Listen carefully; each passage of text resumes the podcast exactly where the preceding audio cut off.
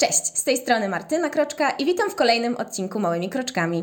Dzisiaj moim gościem jest Tomasz Bakuła, fotograf, a także właściciel marki Kabaczki. Cześć, bardzo mi miło. Dobrze, zacznijmy od tego, że może powiedz trochę nam coś o sobie. Kurczę.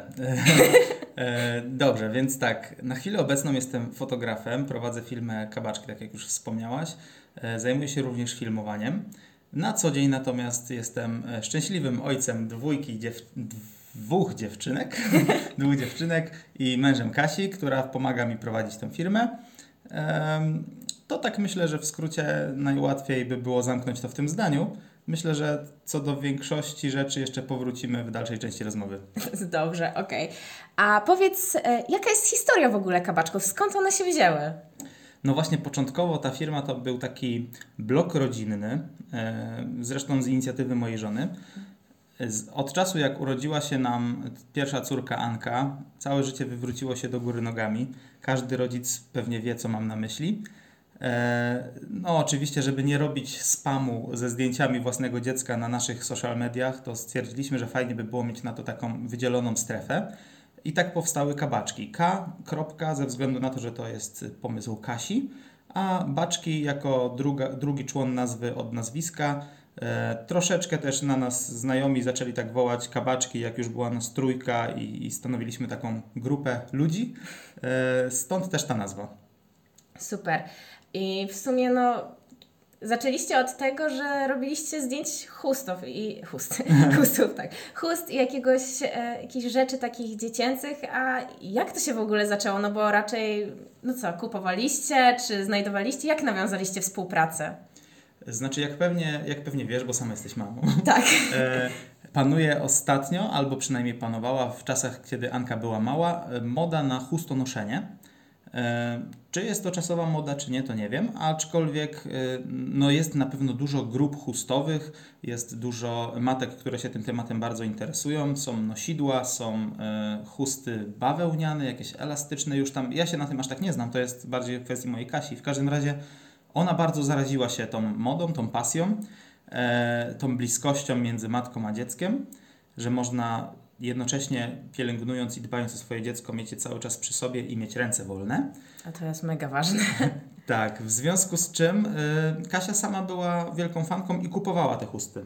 One do najtańszych nie należą, e, w związku z czym postanowiliśmy jakoś sobie troszeczkę tą sprawę kupowania nowych chust ułatwić i zaproponowaliśmy jednej z firm, że czy nie chcieliby nam wysłać takiego produktu w zamian za sesję zdjęciową z tym produktem. E, rozwinięciem tego pomysłu był fakt, że jechaliśmy na wakacje zimą e, i na te wakacje postanowiliśmy, i przed tymi wakacjami postanowiliśmy napisać do kilku firm, które mogłyby być zainteresowane sesją e, jakby sezonu letniego jeszcze zimą, żeby, żeby mieli czas na wdrożenie nowej kolekcji letniej i postanowiliśmy napisać do tych kilku firm. Jak już do nich napisaliśmy, e, zdziwił nas pozytywny odzew. Jakby na 10 maili, które Kasia wysłała, 6 czy 7 wyszło naprawdę pozytywnych e, i udało się kilka takich chust, kilka akcesorów dziecięcych ze sobą zabrać. I na tych wakacjach wykonywaliśmy właśnie poza wypoczynkiem, poza leżakowaniem i opalaniem się, wykonywaliśmy sesje dla różnych firm. Jak wróciliśmy, nie dość, że mieliśmy dużo nowych chust i dużo nowych akcesorów dziecięcych, e, mieliśmy jeszcze jakieś już pierwsze kroki i doświadczenie zebrane w związku z fotografowaniem produktów dziecięcych. Mhm.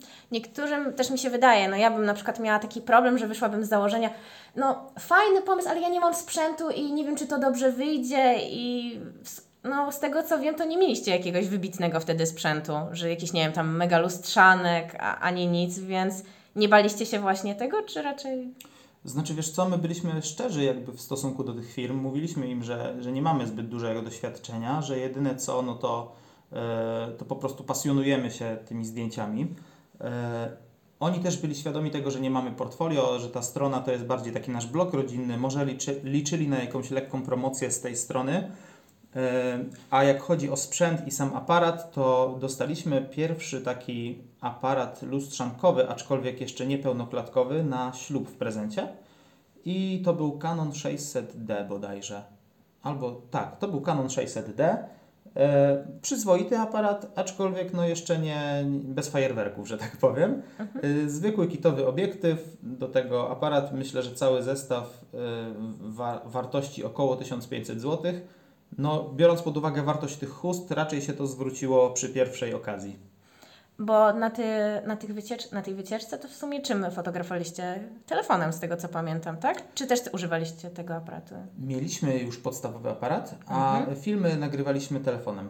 Ze względu na to, że tamten aparat chyba nie miał funkcji nagrywania, a jeśli miał, no to, to w jakiej powiedzmy telefonowej jakości, więc uznaliśmy, że to co nagramy, to zrobimy, e, to nagramy to telefonem po prostu, a zdjęcia wykonywaliśmy takim podstawowym aparatem, aczkolwiek w zapisie RAW, żeby już móc z nimi coś tam potem w postprodukcji zrobić. Mhm. Czyli już miałeś jakąś wiedzę, jak zaczynałeś na temat fotografii, właśnie, że, że no, chociażby te rawy muszą być, jak obrabiać te zdjęcia. Nie byłeś takim totalny zielonym, jeżeli o to chodzi.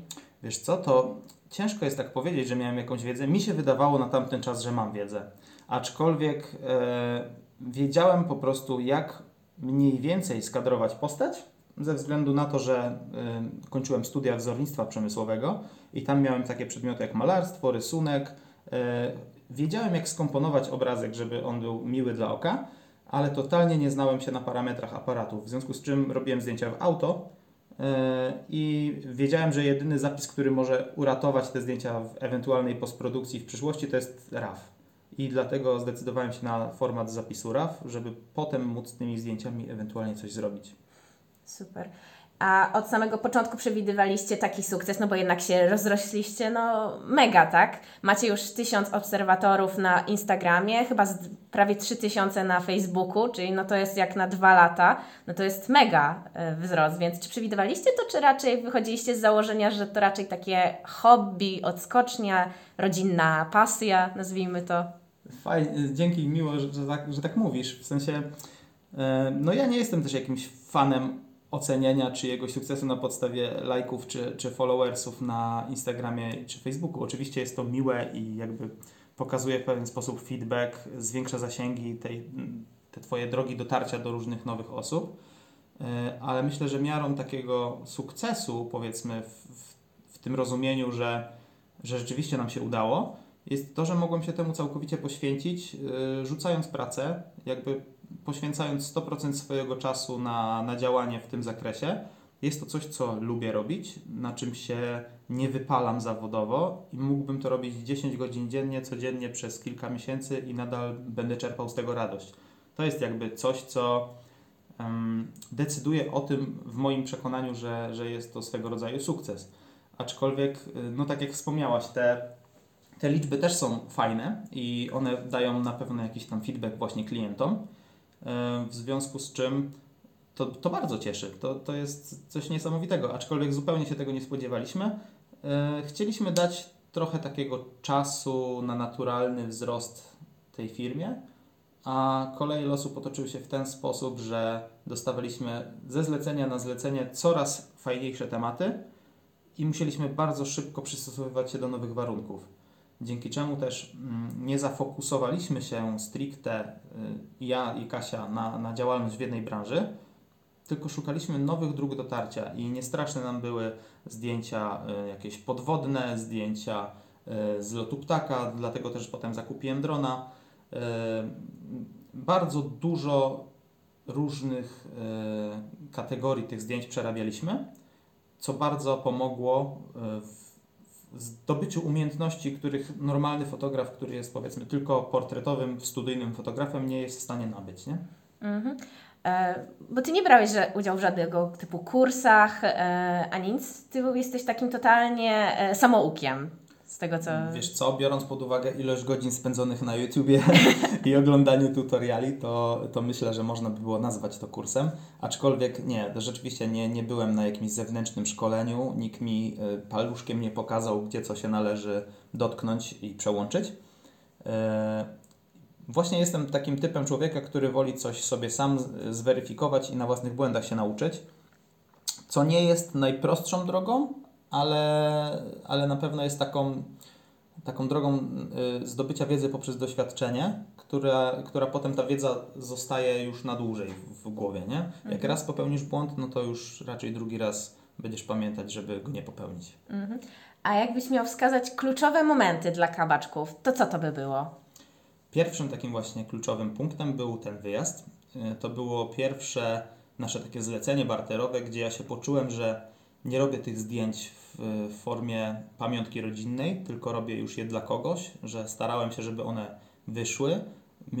Oczywiście spoglądając teraz na nie, to łapię się za głowę. Y, aczkolwiek to był taki pierwszy kluczowy moment. I myślę, że drugim kluczowym momentem było, yy, był moment, kiedy dostałem propozycję wyjazdu na zdjęcia, już normalnie płatne, i stanąłem przed decyzją, czy zakładać firmę, czy nie. Yy, wyjazd yy, zaproponowano mi na 3 dni przed wylotem i musiałem po prostu podjąć decyzję tu i teraz, czy y, rezygnuję z dofinansowań wszelkich, o które się ubiegałem w Urzędzie Pracy i zakładam firmę, idę do banku w 10 minut, czy po prostu odpuszczam temat i, i, i żyję sobie dalej tak, jak żyłem. No, a to podziwiam, bo to jednak jest trudna decyzja, zwłaszcza, że no te, tempo nagli, ale no wyszło Ci to na dobre. Mam nadzieję, że jest tak, jak mówisz.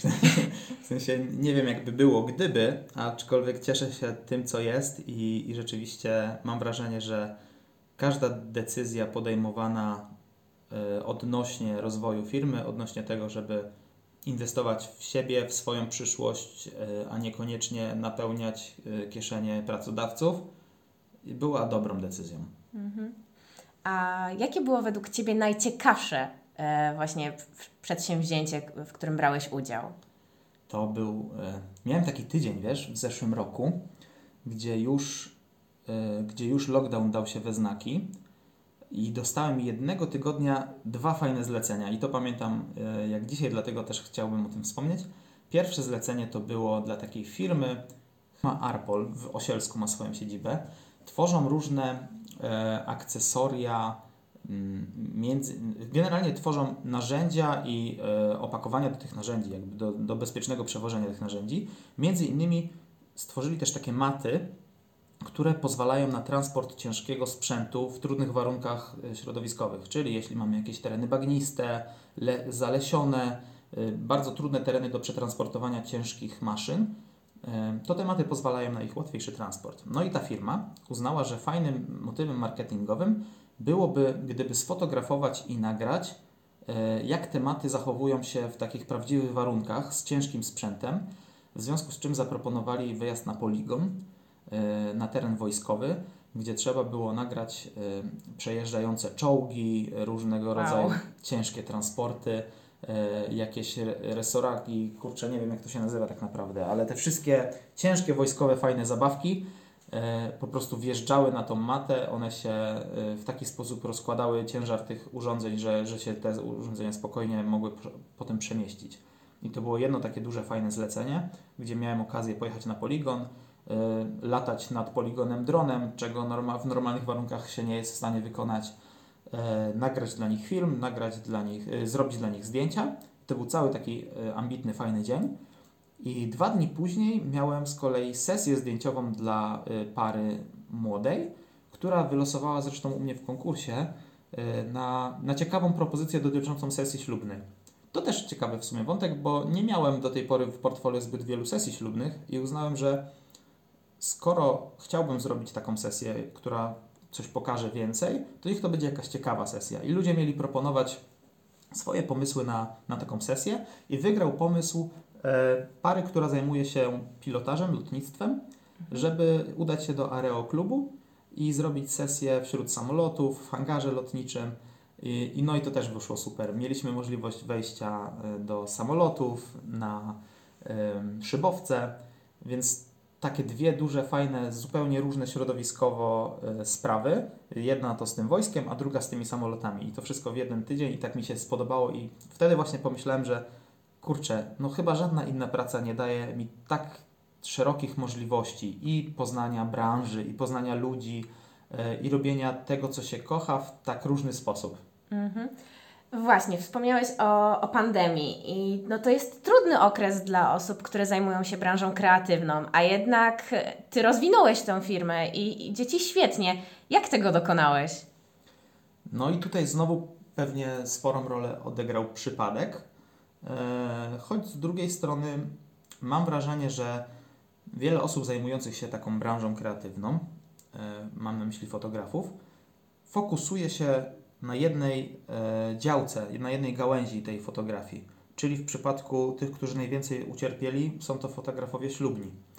E, mam sam wielu znajomych, którzy, którzy robią tylko i wyłącznie śluby i po prostu ze względu na to, że e, śluby zostały odwołane, czy w jakiś sposób ograniczona możliwość ich, ich realizacji, oni bardzo ucierpieli na, na tych postanowieniach pandemicznych. Ja pomyślałem o tym w ten sposób. Skoro firmy nie mogą funkcjonować w normalnych warunkach, wszystko będzie się przenosiło do sieci. Czyli zwiększy się zainteresowanie prawdopodobnie na to, żeby powstawały sklepy internetowe, y, a te sklepy internetowe trzeba będzie wyposażyć w zdjęcia produktowe. Y, pierwszym moim takim pomysłem na to, jak przetrwać ten okres, było zaoferowanie się na zdjęcia produktowe właśnie dla różnych firm. Y, co prawda nie rozsyłałem w jakiś sposób maili do różnych firm, ale napisałem takiego posta na Facebooku, że jeśli ktoś jest zainteresowany, to takimi rzeczami też się zajmujemy.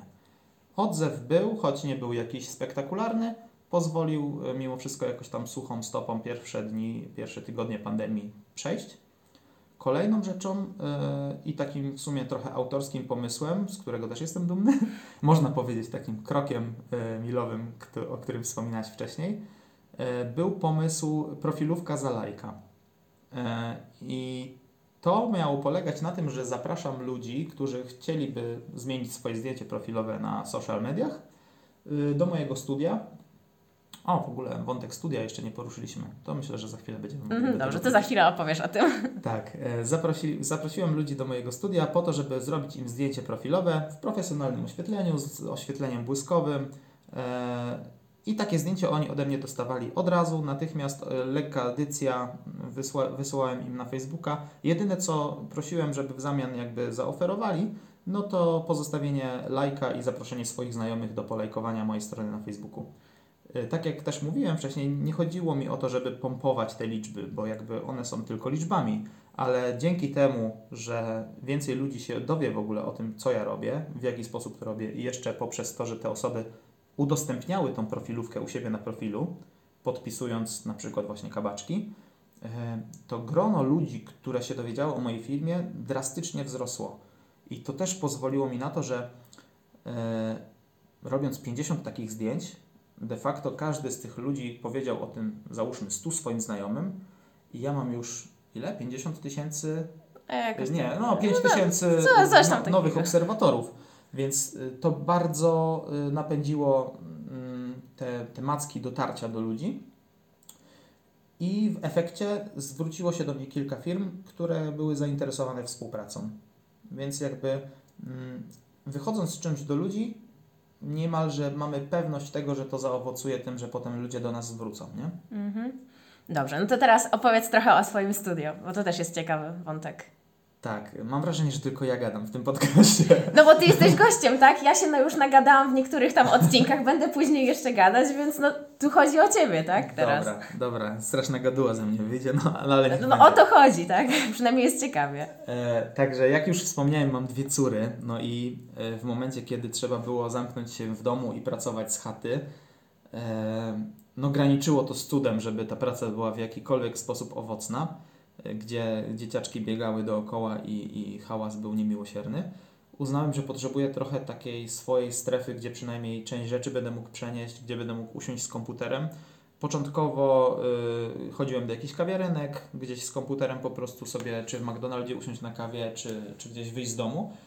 Mm, ale okazało się, że w podpiwniczeniu mojego bloku, w którym mieszkam, jest taka przestrzeń, którą można podnająć dowiedziałem się, jak to wygląda finansowo, jak to wygląda warunkowo i e, uznałem, że to jest świetna rzecz, żeby, żeby takie pomieszczenie, które kiedyś służyło jako suszarnia czy przechowywalnia do rowerów i wózków, e, zagospodarować na swoje miejsce, gdzie będę trzymał sprzęt, gdzie będę miał właśnie jakieś tło z lampami błyskowymi, a przy okazji to swoje biurko z komputerem i, i możliwość edycji w spokoju. Szczęście chciało w ten sposób, że mieszkamy na parterze, a, a Całe to pomieszczenie jest w podpiwniczeniu, w związku z czym dzieli mnie z mieszkaniem jedynie sufit i podłoga. I jest to naprawdę fajne rozwiązanie, bo mogę sobie przyjść do, do siedziby mojej firmy w papciach.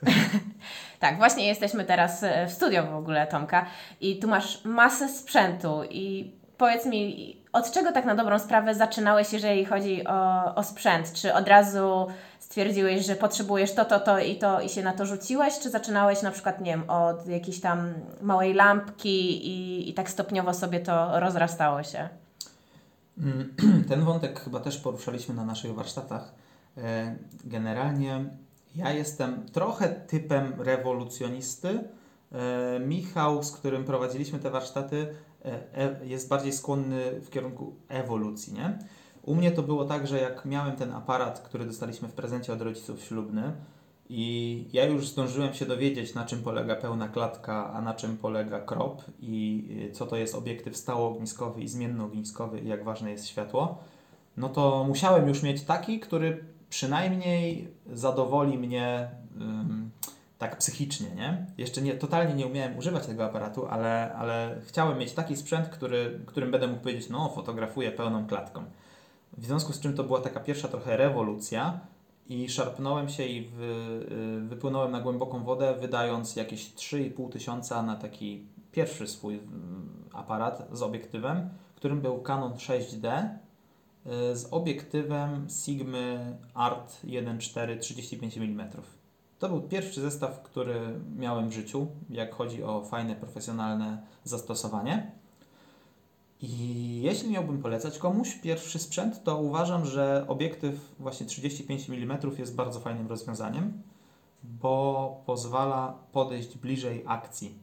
To jest dość, szeroki, dość szerokie szkło, ale przełamuje tą barierę między tobą a osobą, którą fotografujesz, bo musisz się do niej dość zbliżyć.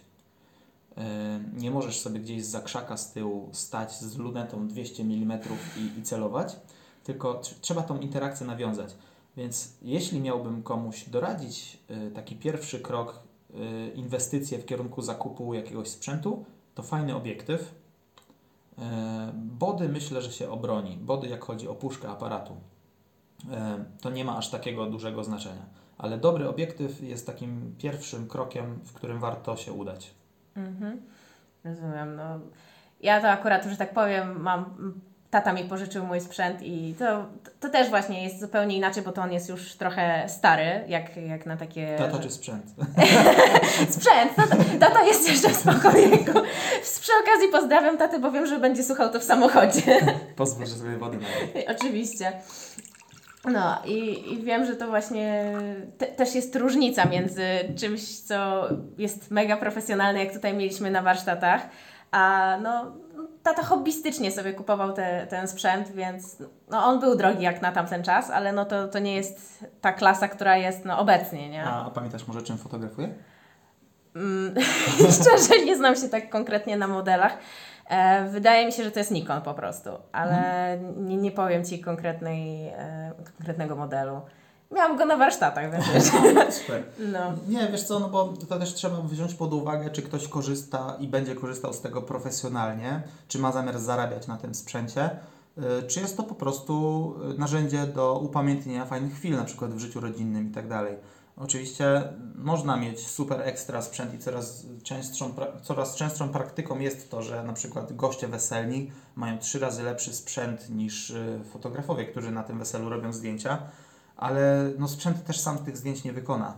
I można mieć nie wiadomo jak nowoczesny i jak dobry aparat, po czym ustawić go w tryb automatyczny i pozwolić na to, żeby automatyka fotografowała za nas.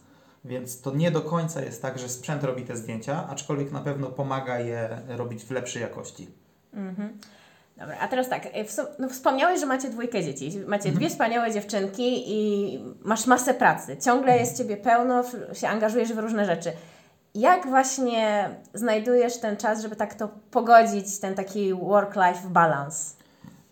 No złapałaś mnie tutaj, bo aktualnie y, ciężko mi jest to trochę to pogodzić. Y, takim na szczęście moją kotwicą w tym wszystkim jest Kasia, moja żona, która bardzo ogarnia te rzeczy domowe. I czasami mówi mi Tomek, spauzuj, przystopuj, już naprawdę jest dosyć, damy sobie radę, teraz trochę pobądź z dzieciakami, nie? Mm, musimy sobie robić od czasu do czasu takie odskocznie. i nawet nie ze względu na to, że, mm, że bardzo ich chcemy, tylko po prostu najzwyczajniej w świecie zwariowalibyśmy, gdyby ich nie było. E, czyli jakieś wyjazdy weekendowe, jakieś wakacje, gdzie ja totalnie nie biorę aparatu i nie biorę sprzętu do nagrywania, bo oczywiście jeśli tylko zdarzyłaby się okazja, to ja bym od razu, od razu bym te zdjęcia robił, a, a chodzi trochę o spędzenie takiego czasu wspólnie sami ze sobą, e, w lekkim oderwaniu od internetu, od tego, co się dzieje w social mediach.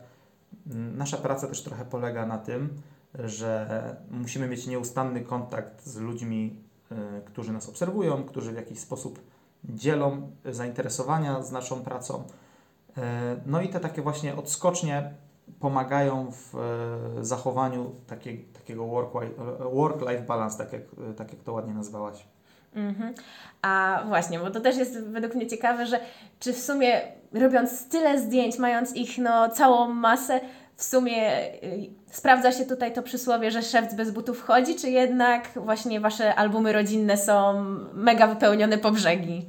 E, albumy, albumy rodzinne są dość pełne, ale głównie zdjęć e, Kasi i dzieci. ja, ja zawsze byłem tą osobą, która, która wolała drugą stronę aparatu i niespecjalnie lubię samego siebie na zdjęciach lub też na nagraniach I może dlatego jakby taką komfortową dla mnie sytuacją jest, żebym to ja te zdjęcia robił, to wtedy mam pewność, że sam się na nich nie znajdę.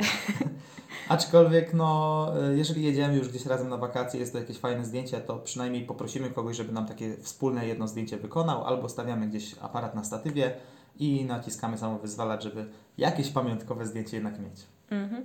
A tu jeszcze teraz mi się przypomniało, że miałeś e, współpracę między innymi z Popkiem. Jak w ogóle do tego doszło? No jednak jest to dosyć znana osoba i skąd Ty się tam w ogóle wziąłeś, że tak się wyrażę? E, znaczy, wiesz to no, współpraca też mm, mo, tak dumnie brzmi, nie? Mhm. E, powiedzmy, że to było dużo przypadków w tym wszystkim, ale udało się rzeczywiście e, pomagać w nagraniach teledysku dla Popka. Skąd taki pomysł, skąd taka znajomość i możliwość? Mm, ja część, sporą część swojego życia też spędziłem na scenie, grając na gitarze basowej. E, I między innymi miałem okazję poznać tam właśnie Kaliego, e, czyli współzałożyciela firmy, która, którą to firmę prowadził z Popkiem. E, gdzieś w międzyczasie udało się poznać po prostu bardzo fajnych ludzi związanych z branżą muzyczną. Między innymi mam takiego serdecznego kolegę jeżeli możemy polecać firmy, to oczywiście w tym miejscu chciałbym też polecić firmę DWD Cars, mojego kolegi Dawida. E, I Dawid napisał do mnie SMS-a, Tomek, słuchaj, e, będzie popek na nagraniach tutaj w okolicy, czy chciałbyś wpaść, porobić jakieś zdjęcia, polatać dronem? Ja mówię, no stary, no pewnie. I to też nie było na zasadzie zlecenia, to nie było na zasadzie jakiejś usługi dla kogoś, tylko bardziej znalezienie się w odpowiednim miejscu, w odpowiednim czasie. E, dzięki temu, że Dawid do mnie napisał, ja wiedziałem, że taka akcja ma miejsce. Wziąłem ze sobą ten sprzęt, który miałem akurat pod ręką. Pojechaliśmy tam. Okazało się, że Popek nagrywa teledysk. E, udało się nagrać do tego teledysku ujęcia z drona. Przy okazji robiąc też zdjęcia z backstage'u, z całego tego wydarzenia. Super, fajne, fajne wspomnienie ogółem i no nie każdy ma okazję spotkać no, osoby, które są no, dosyć sławne, tak? Pomijam fakt, czy ktoś lubi, nie lubi, no ale jednak osoba dosyć znana, tak? Jasne, no myślę, że też istotnym, e, istotną rzeczą w takich spotkaniach, czy w ogóle w aranżowaniu mm, spotkań z ludźmi, którzy, które są bardziej znane od nas samych, e, jest to, żeby być w porządku człowiekiem, fair, fair wobec tych osób, fair wobec samego siebie i w swoim umyśle nie stawiać ich na jakimś piedestale, bo to strasznie blokuje i, i człowiek się peszy, jeśli ma do czynienia z kimś z telewizora. E, a to są po prostu fajni, zwykli ludzie i często tak właśnie chcą być traktowani, a nie jako e, takie małpki z zoo do robienia sobie z nimi zdjęć, nie? Mhm, rozumiem. A co w sobie najbardziej lubisz? O kurde. No wiem, ja same trudne pytania dzisiaj zadaję. Co w sobie lubię? Mm Umiejętność adaptowania się do zmian. Chyba, chyba tak bym to określił. Czy to będzie właśnie e, nowe życie w rodzinie, czy mhm. w sensie narodziny córki, czy to będzie przeprowadzka do innego miasta, poznawanie nowych ludzi, czy totalna zmiana branży. Wszystkie te rzeczy może połączyć umiejętność zaadoptowania się do nowych warunków i, i taka chęć do zmiany. I myślę, że, że tak najłatwiej by było to określić. No to, to też jest właśnie ważne. A nie, nie czułeś w ogóle strachu, czy raczej wychodziłeś z założenia, że to będzie nowa przygoda, czy raczej muszę coś wymyśleć? Mówisz o zaczęciu działalności? Ogółem o tym, no mówisz, że właśnie e, to, to, przystosowanie się do tych zmian i w ogóle, no i teraz jestem ciekawa tego Twojego podejścia, czy wychodzisz z założenia, że jesteś takim fighterem, że okej, okay, coś stało, to muszę to zrobić, czy raczej podchodzisz na zasadzie takiej, że o, to jest fajna okazja, fajna przygoda, wykorzystam to, najwyżej nie wyjdzie. Mm, raczej to drugie, w sensie nie, nie, nie mam czegoś takiego, że że jak sobie coś postanowię i to nie wyjdzie, to ja się załamię. Y, staram się stawiać sobie cele, oczywiście, że jakieś, jakieś cele sobie tam zakładam. Y, przeważnie rzeczywistość je dość mocno weryfikuje, ale, y, ale to nie szkodzi. Jakby fajnie, fajnie mieć jakiś pomysł na, na to, co się chce osiągnąć, fajnie do tego dążyć, ale w tym całym procesie najważniejsza jest wiedza i, i ta droga, którą przebędziesz, żeby tą wiedzę zdobyć niż ten cel, który sobie postanowiłeś na końcu, nie? W sensie wiem, że mówię takimi strasznymi ogólnikami, ale mam na myśli to, że e, cel sam w sobie kiedyś możesz jeszcze osiągnąć, albo możesz stwierdzić, że on Ci wcale nie był potrzebny. Ale wiedzę i doświadczenie i te wszystkie umiejętności i ciężką pracę, którą e, musiałaś pokonać po drodze, no nauczyły Cię do przystosowywania się właśnie tych zmiennych warunków. Czy to będzie właśnie pandemia, E, czy nagle, nie wiem, e, rząd uzna, że nie można już robić zdjęć i wideo i trzeba będzie coś zmienić. No to, to jakby wiesz, wkładam rękawice, zaczynam kopać e, dołki i sadzić drzewka. Cokolwiek trzeba będzie robić, to jestem w stanie się tego podjąć, byleby tylko no mieć taki komfort z życia, nie? Że jakby mhm. nie pracuję po to, żeby pracować całe życie i i ja sobie zdaję też sprawę z tego, że może teraz jestem trochę mniej w domu i trochę mniej czasu spędzam z dzieciakami, niż bym mógł to robić, gdybym miał pracę na etacie od 8 do 16. Z drugiej strony, tym moim celem długofalowym e, jest to, że firma się rozwinie na tyle, że jak kiedyś będę mógł e, naprawdę dużo czasu spędzać e, czy z rodziną, czy, czy z dzieciakami. Będę już takim, wiesz, gotowym na życie człowiekiem. A teraz mhm. jest taki, taki jeszcze proces przejściowy, nie? Czyli to wszystko, ta, ta maszyna musi się rozpędzić, żeby zacząć pracować sama. No to właśnie, to jakie są plany ogółem kabaczków? Takiego rozwoju i dokąd, że tak powiem, zmierzacie? No na najbliższy czas y, takim moim marzeniem i pomysłem jest to, żeby wskoczyć na trochę wyższy pułap, y, jak chodzi o klientów nie chciałbym kategoryzować absolutnie. Chodzi mi o to, żeby to przestali być w tak dużej mierze klienci prywatni, a zaczęli być bardziej klienci biznesowi, firmowi, którzy to klienci też mają e, inne budżety na to, żeby tworzyć jakieś kampanie reklamowe, żeby tworzyć e, swoje marki w sieci. E, chciałbym nawiązać długoterminowe współprace, które pozwolą na taką pewną przewidywalność budowania zysku w swojej firmie. Chodzi mi o to, że jeśli jest, e, załóżmy, sezon ślubny i fotografowałbym tylko i wyłącznie śluby, no to tych ślubów może być 30 jednego roku, 22, 40 jeszcze następnego. Jest to nadal praca dość sezonowa i do czynienia mam e, z wieloma klientami indywidualnymi, którzy składają się na jakąś sumę, a wolałbym się podejmować projektów dużych, e, lepiej wycenianych, niech to będą naprawdę wysokobudżetowe rzeczy, które zajmą mi załóżmy pół roku czy kilka miesięcy i nad którymi będę mógł pracować właśnie w takim dłuższym okresie czasu y, z tą pewnością, że, że one w jakiś sposób owocują, nie? Mhm. A co, tak właśnie skoro już powiedziałeś, co lubisz w sobie, to co lubisz w swojej firmie? No to jest takie moje dziecko trochę, nie? W mhm. sensie y, stworzyliśmy to od zera, całkowicie z niczego. Y, nie miałem w rodzinie ani fotografów, ani filmowców. Nikt mi jakby nie zostawił tego w spadku, więc to jest trochę tak, że wykreowaliśmy coś, za co teraz y, no, chciałbym wziąć też jakąś odpowiedzialność i co w tej firmie lubię. Lubię to, że ona jest, mimo tego, że jest moja, to jest osobnym bytem. Niektórzy y, utożsamiają mnie bezpośrednio z firmą kabaczki, a niektórzy kojarzą tylko nazwę kabaczki i totalnie nie wiedzą, kto to robi, po co to robi i dlaczego. Y, I zdarzyło mi się kilka takich sytuacji, że jadąc gdzieś na miejsce realizacji zlecenia, ktoś był totalnie zaskoczony, że to robi facet, że to w ogóle y, robi jakiś młody facet i, i jeszcze z aparatem, wiesz, jakby mm, to, że to jest osobny byt, osobne istnienie, jest chyba takim najciekawszym aspektem prowadzenia swojej firmy. Bo, bo tworzysz coś, co potem musisz wypuścić ze swoich rąk i, i dać temu żyć, nie? Y, powoli dojrzewam do takiej de- decyzji na przykład, albo do takich możliwości w swojej głowie, że, że to już nie jestem ja, że ta firma to nie jest tylko Tomek, tylko że ona zaczyna zatrudniać ludzi, w związku z czym jest to też mój montażysta, jest to też y, make-upistka, załóżmy. Mm, Coraz więcej ludzi będzie się składało na to, że to my stanowimy te kabaczki, a nie tylko ja. I to jest takie najbardziej fascynujące. No to, to, to fakt, to jest super. A co Cię inspiruje albo kto Cię inspiruje do, do działania? No, inspiracji mam sporo. E, Pierwszą myślą, i myślę, że też o tym powiem, skoro tak było, w, głow, w mojej głowie pierwszą myślą jest taka postać jak Peter McKinnon. Jest to kanadyjski e, YouTuber. YouTuber to może te, takie mało lubiane w Polsce słowo.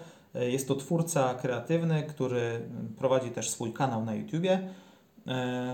No i on właśnie zaraził mnie taką pasją do tego, że można to robić, to, to, tą naszą pracę można wykonywać z taką niesłychaną pasją, zajawką do tego, e, że to daje dużo radości, e, a przy okazji w tym wszystkim można z tego naprawdę fajne pieniądze wyciągnąć i jakby żyć z tego na godnym, na fajnym poziomie.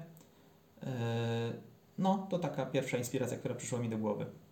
A coś jeszcze Cię inspiruje albo właśnie do tworzenia konkretnych takich zdjęć? No masz jakby nie patrzeć swój styl, też jakoś do niego dochodziłeś, pewnie próbowałeś i ktoś Cię w tym konkretnym stylu inspiruje?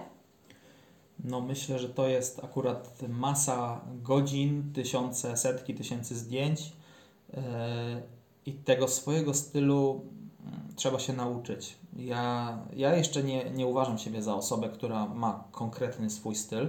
On się coraz bardziej zaczyna kształtować, aczkolwiek no, yy, są fotografowie dużo lepsi w tym ode mnie, nie? Yy, Na pewno jest kilka inspiracji, którzy, które, które gdzieś tam podpatruję, widzę jak to wygląda, ale te inspiracje są o tyle niebezpieczne, że mm, powodują czasem to, że chcemy się zainspirować za bardzo i przejmujemy czyjeś nawyki. Przejmujemy to, jak ktoś widzi, jak ktoś obrabia zdjęcia. E, No ja bym tego chciał uniknąć, dlatego pod kątem takim stricte wizualnym fotografii, no to jest kwestia wypracowania sobie tego stylu, robienia w różnych stylach, robienia mm, różnych sytuacji zauważenie tego, co Ci się bardziej podoba, co Ci się mniej podoba, co Ci przynosi większą frajdę e, i wychodzi po prostu, a, a co z kolei lepiej zostawić innym. Mhm, rozumiem. A jeżeli chodzi o taki właśnie początek, jakbyś miał komuś polecić, e, czy ogółem nawet sobie, jakbyś, nie wiem, spotkał siebie jeszcze sprzed kilku lat, to co byś powiedział i e, ja- jak właśnie zacząć taki, taką fotografię, czy własny biznes? Co byś polecił? Jakbym spotkał siebie przed kilkoma laty, to bym powiedział, żeby szybciej założyć tą firmę. Jedyne co, to uważam, że można by było szybciej zacząć działać, nie?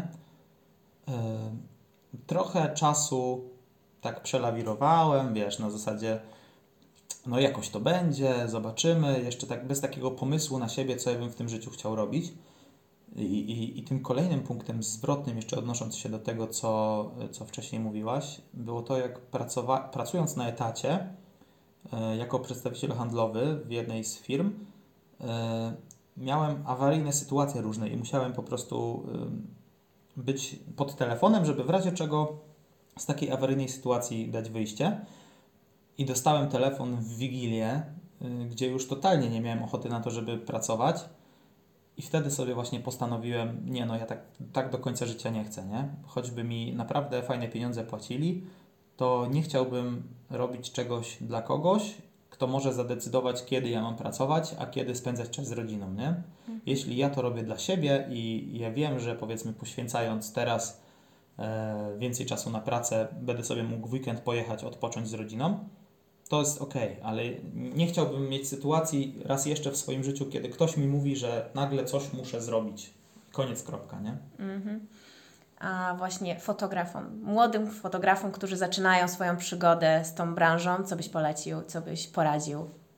Hmm, chyba takie kształcenie się, ale, ale mądre. W sensie nie, nie chodzi mi o to, żeby um, chodzić na setki kursów, czytać setki książek, y, tylko niech, niech ci młodzi fotografowie znajdą w tym taką zajawkę, pasję, żeby, żeby to było coś, co rzeczywiście ich napędza do działania. Fajną rzeczą, którą też każdemu polecam, jest branie ze sobą aparatu absolutnie wszędzie, gdzie się idzie. Absolutnie wszędzie. Czy to będzie e, impreza wieczorem ze znajomymi, e, czy to będzie spotkanie rodzinne, zawsze się znajdzie jakaś okazja do tego, żeby, żeby takie zdjęcie zrobić. A dodatkowo yy, ludzie zaczynają Was utożsamiać z tym aparatem. Widzą Was jako połączenie Ciebie i aparatu, wiedzą, że z tego prawdopodobnie wychodzą zdjęcia, mhm. więc po jakimś czasie zaczynają do Ciebie pisać o te zdjęcia, nie? Mhm. A to też właśnie na warsztatach wspominałeś, że e, czasami później niektórzy mogą trochę wykorzystywać ten fakt. Jak się przed tym obronić, żeby właśnie nie było, że no jak to, mi zdjęcia nie zrobisz, albo ja Ci dam możliwość wzbogacenia swojego portfolio, no to dlaczego nie skorzystasz z tego? Racja, no. E, no, no było trochę takich sytuacji. Do momentu, kiedy nie przeszkadzało mi to jakby w spędzaniu wolnego czasu, jeszcze miałem oczywiście wtedy pracę na etacie e, i, i te wszystkie zdjęcia wykonywałem gdzieś tam przy okazji, hobbystycznie. E, do momentu, kiedy nie zaburzało mi to takiego spędzania wolnego czasu właśnie z rodziną, kiedy, kiedy nie musiałem mm, jakoś bardzo nadwyrężać tego czasu, to było ok. Zaczęło być gorzej, kiedy tych zleceń, znaczy zleceń, próśb, załóżmy, e, o zdjęcia przybywało, a czasu się już nie powiększało, w sensie czasu, czasu nie przybywało na te zdjęcia. W związku z czym w pewnym momencie było tak, że musiałem zadecydować, dobra, słuchaj, ale kolejna godzina spędzona poza domem, to w moim przypadku będzie koszt taki i taki. Czy się na to zgadzasz, czy nie. Czyli naturalną konsekwencją tego, że tych zleceń przybywało, tych zapytań, próśb i tak dalej, było to, że ja zacząłem bardziej wyceniać swój czas. E, I to dotyczyło się każdego czasu. Czasu spędzonego e, na spaniu, na przykład czy ja wstanę godzinę wcześniej, czasu spędzonego na tym, czy obejrzę jakiś serial z Kasią, E, czy, czy nie wiem, czy po prostu go prze, przebaluję i będę sobie gdzieś w tym czasie mógł się napić piwa, zamiast wziąć ze sobą aparat i na tej, na tej samej imprezie pilnować sprzętu, żeby mieć zdjęcia z tej imprezy, nie? Mhm. Więc naturalnym było to, że w momencie, kiedy tych zleceń zaczęło być coraz więcej, ja zacząłem coraz bardziej zabiegać o to, żeby one się mi opłacały. Mhm. To też właśnie sądzę, że może być taką trochę przeszkodą dla niektórych fotografów młodych, e, właśnie to wycenianie się. Mhm. Że mogą się bać, że jeżeli teraz rzucą jakąś cenę, to nagle już nikt nie będzie chciał od nich zdjęć i nie będą mogli się przebić. Czy masz właśnie coś takiego, żeby polecić mhm. jakąś drogę? No, myślę, że też nie ma jakiegoś złotego środka, e, takiego jednego rozwiązania dla każdego, ale dobrą. E, hmm, jeszcze raz możesz powtórzyć pytanie? No, chodzi mi o to, że właśnie e, jest ten problem na początku z wycenianiem się. Jak to właściwie zrobić, żeby jednocześnie nie odstraszyć od siebie ludzi, ale też no, nie robić tego jak wolontariusz. Mhm. No tak.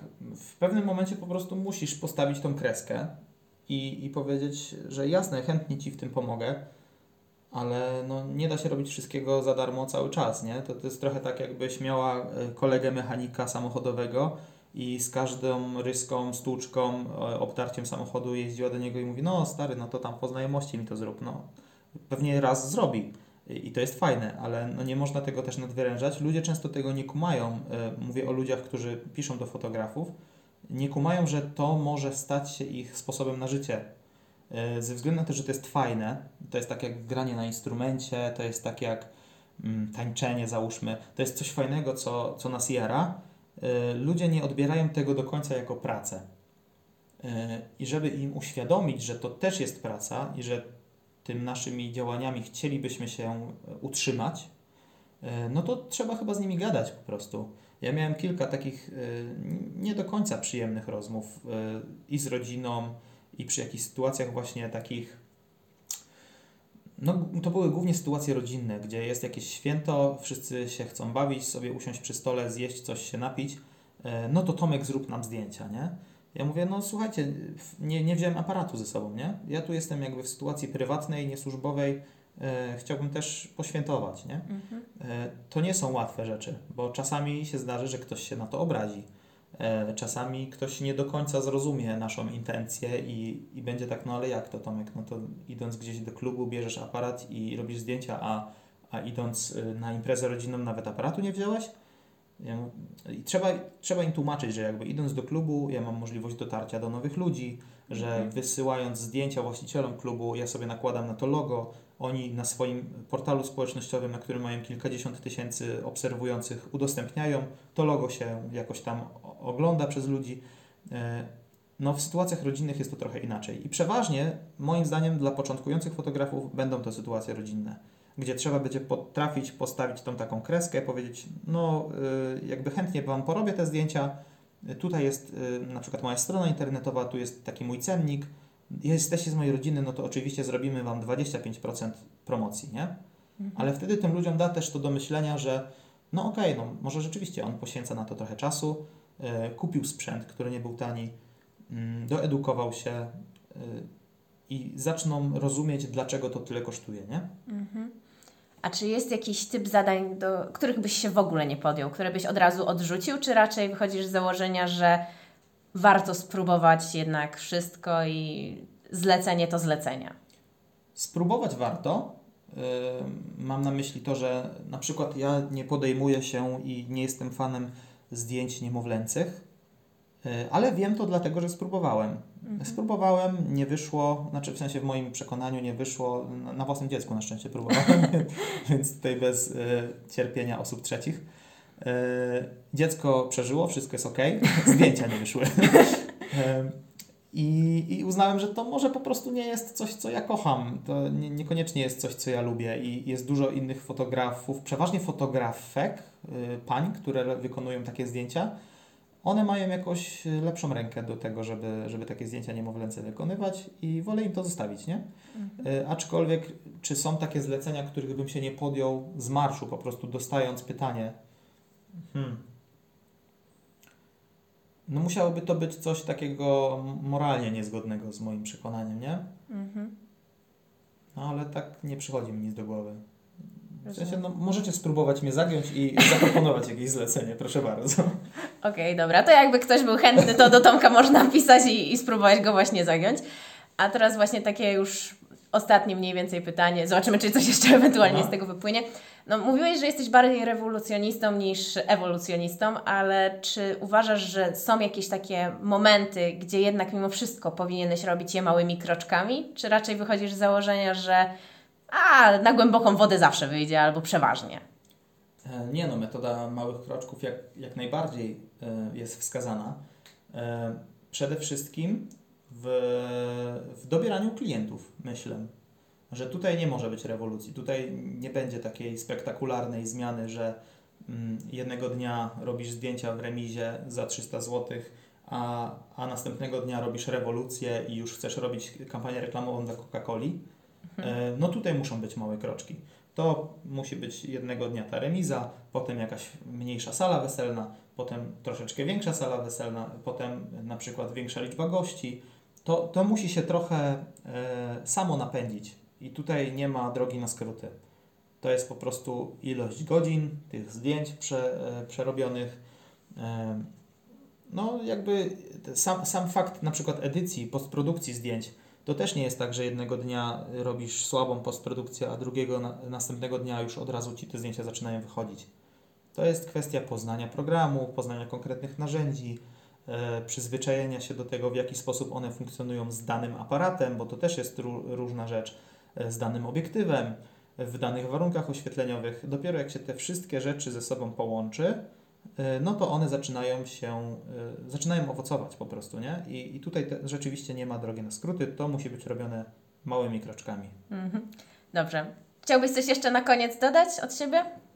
E, Bardzo mi miło, że ta rozmowa, w sumie monolog, w ten sposób się potoczyła. E, I, no i jestem dumny z tego, że robisz to. W sensie fajnie. Te, też jestem z siebie dumna, bo już właśnie od jakiegoś czasu chodziło to za mną i stwierdziłam, że to, to mogłoby być super. Raz, że ja mogłabym coś powiedzieć, a dwa, to już też Gosi wspominałam, że wyszłam z założenia, że ja mam tylu fascynujących i inspirujących ludzi wokół siebie, że no, szkoda byłoby to zmarnować i, że tak powiem, nie powiedzieć o tym światu, no bo skoro ja się mogę zainspirować kimś, no to czemu, dlaczego, dlaczego nie inni? Mhm. No więc... A jaki masz e, plan na najbliższą przyszłość? Ojeny, teraz zaczęło być odwrotny wywiad. No jakie mam plany na najbliższą przyszłość? Chciałabym się teraz też trochę skupić na mojej nowej pracy, którą w końcu dostałam. E, chciałabym też właśnie rozwijać e, ten mój podcast. E, tam już mam przygotowany mniej więcej kilka następnych tematów. Szukam też osób, e, do których mogłabym się odezwać, Mhm. więc, e, więc to to. No chciałabym e, skończyć moje studia, bo teraz właśnie mam tą magisterkę i no tak powoli, małymi kroczkami właśnie dążyć do takiego swojego szczęścia, bo sądzę, że to jest właśnie najważniejsze w życiu, być szczęśliwym. Super. No z, takiego, z takich obserwacji to wiem, że te małe kroczki, na przykład w przypadku dzieci, jak są odpowiednio szybko stawiane, no to potrafią naprawdę w szybkim czasie ten sukces przynieść, nie? Także mimo, że małymi kroczkami, to do przodu. Dokładnie. Dobrze, to, to dziękuję Ci bardzo za rozmowę. Dzięki. Tak więc wyszła nam prawie godzina rozmowy, więc wow, mega.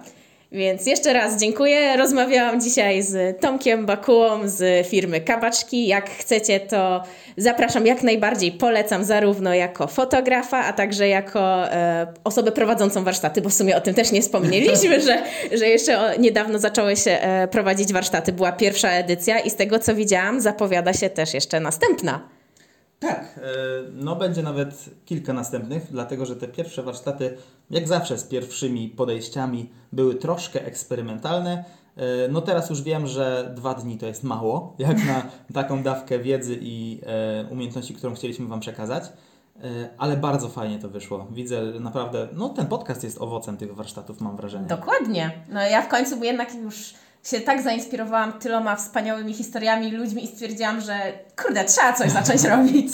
Także tak, zapraszam już teraz na warsztaty jesienne. E, Więcej informacji o tych znajdziecie na naszych fanpage'ach, social mediach e, k.baczki. E, No jak coś się będzie działo, to na pewno tam się wszystkiego dowiecie. Dobra, super. No to jeszcze raz dziękuję i mam nadzieję, że jeszcze kiedyś się porozmawiamy dłużej czy coś. Tak więc patrzcie na profil Tomka, na kabaczki zarówno na Facebooku, na Instagramie, bo naprawdę warto. Dobra, to super. Cześć!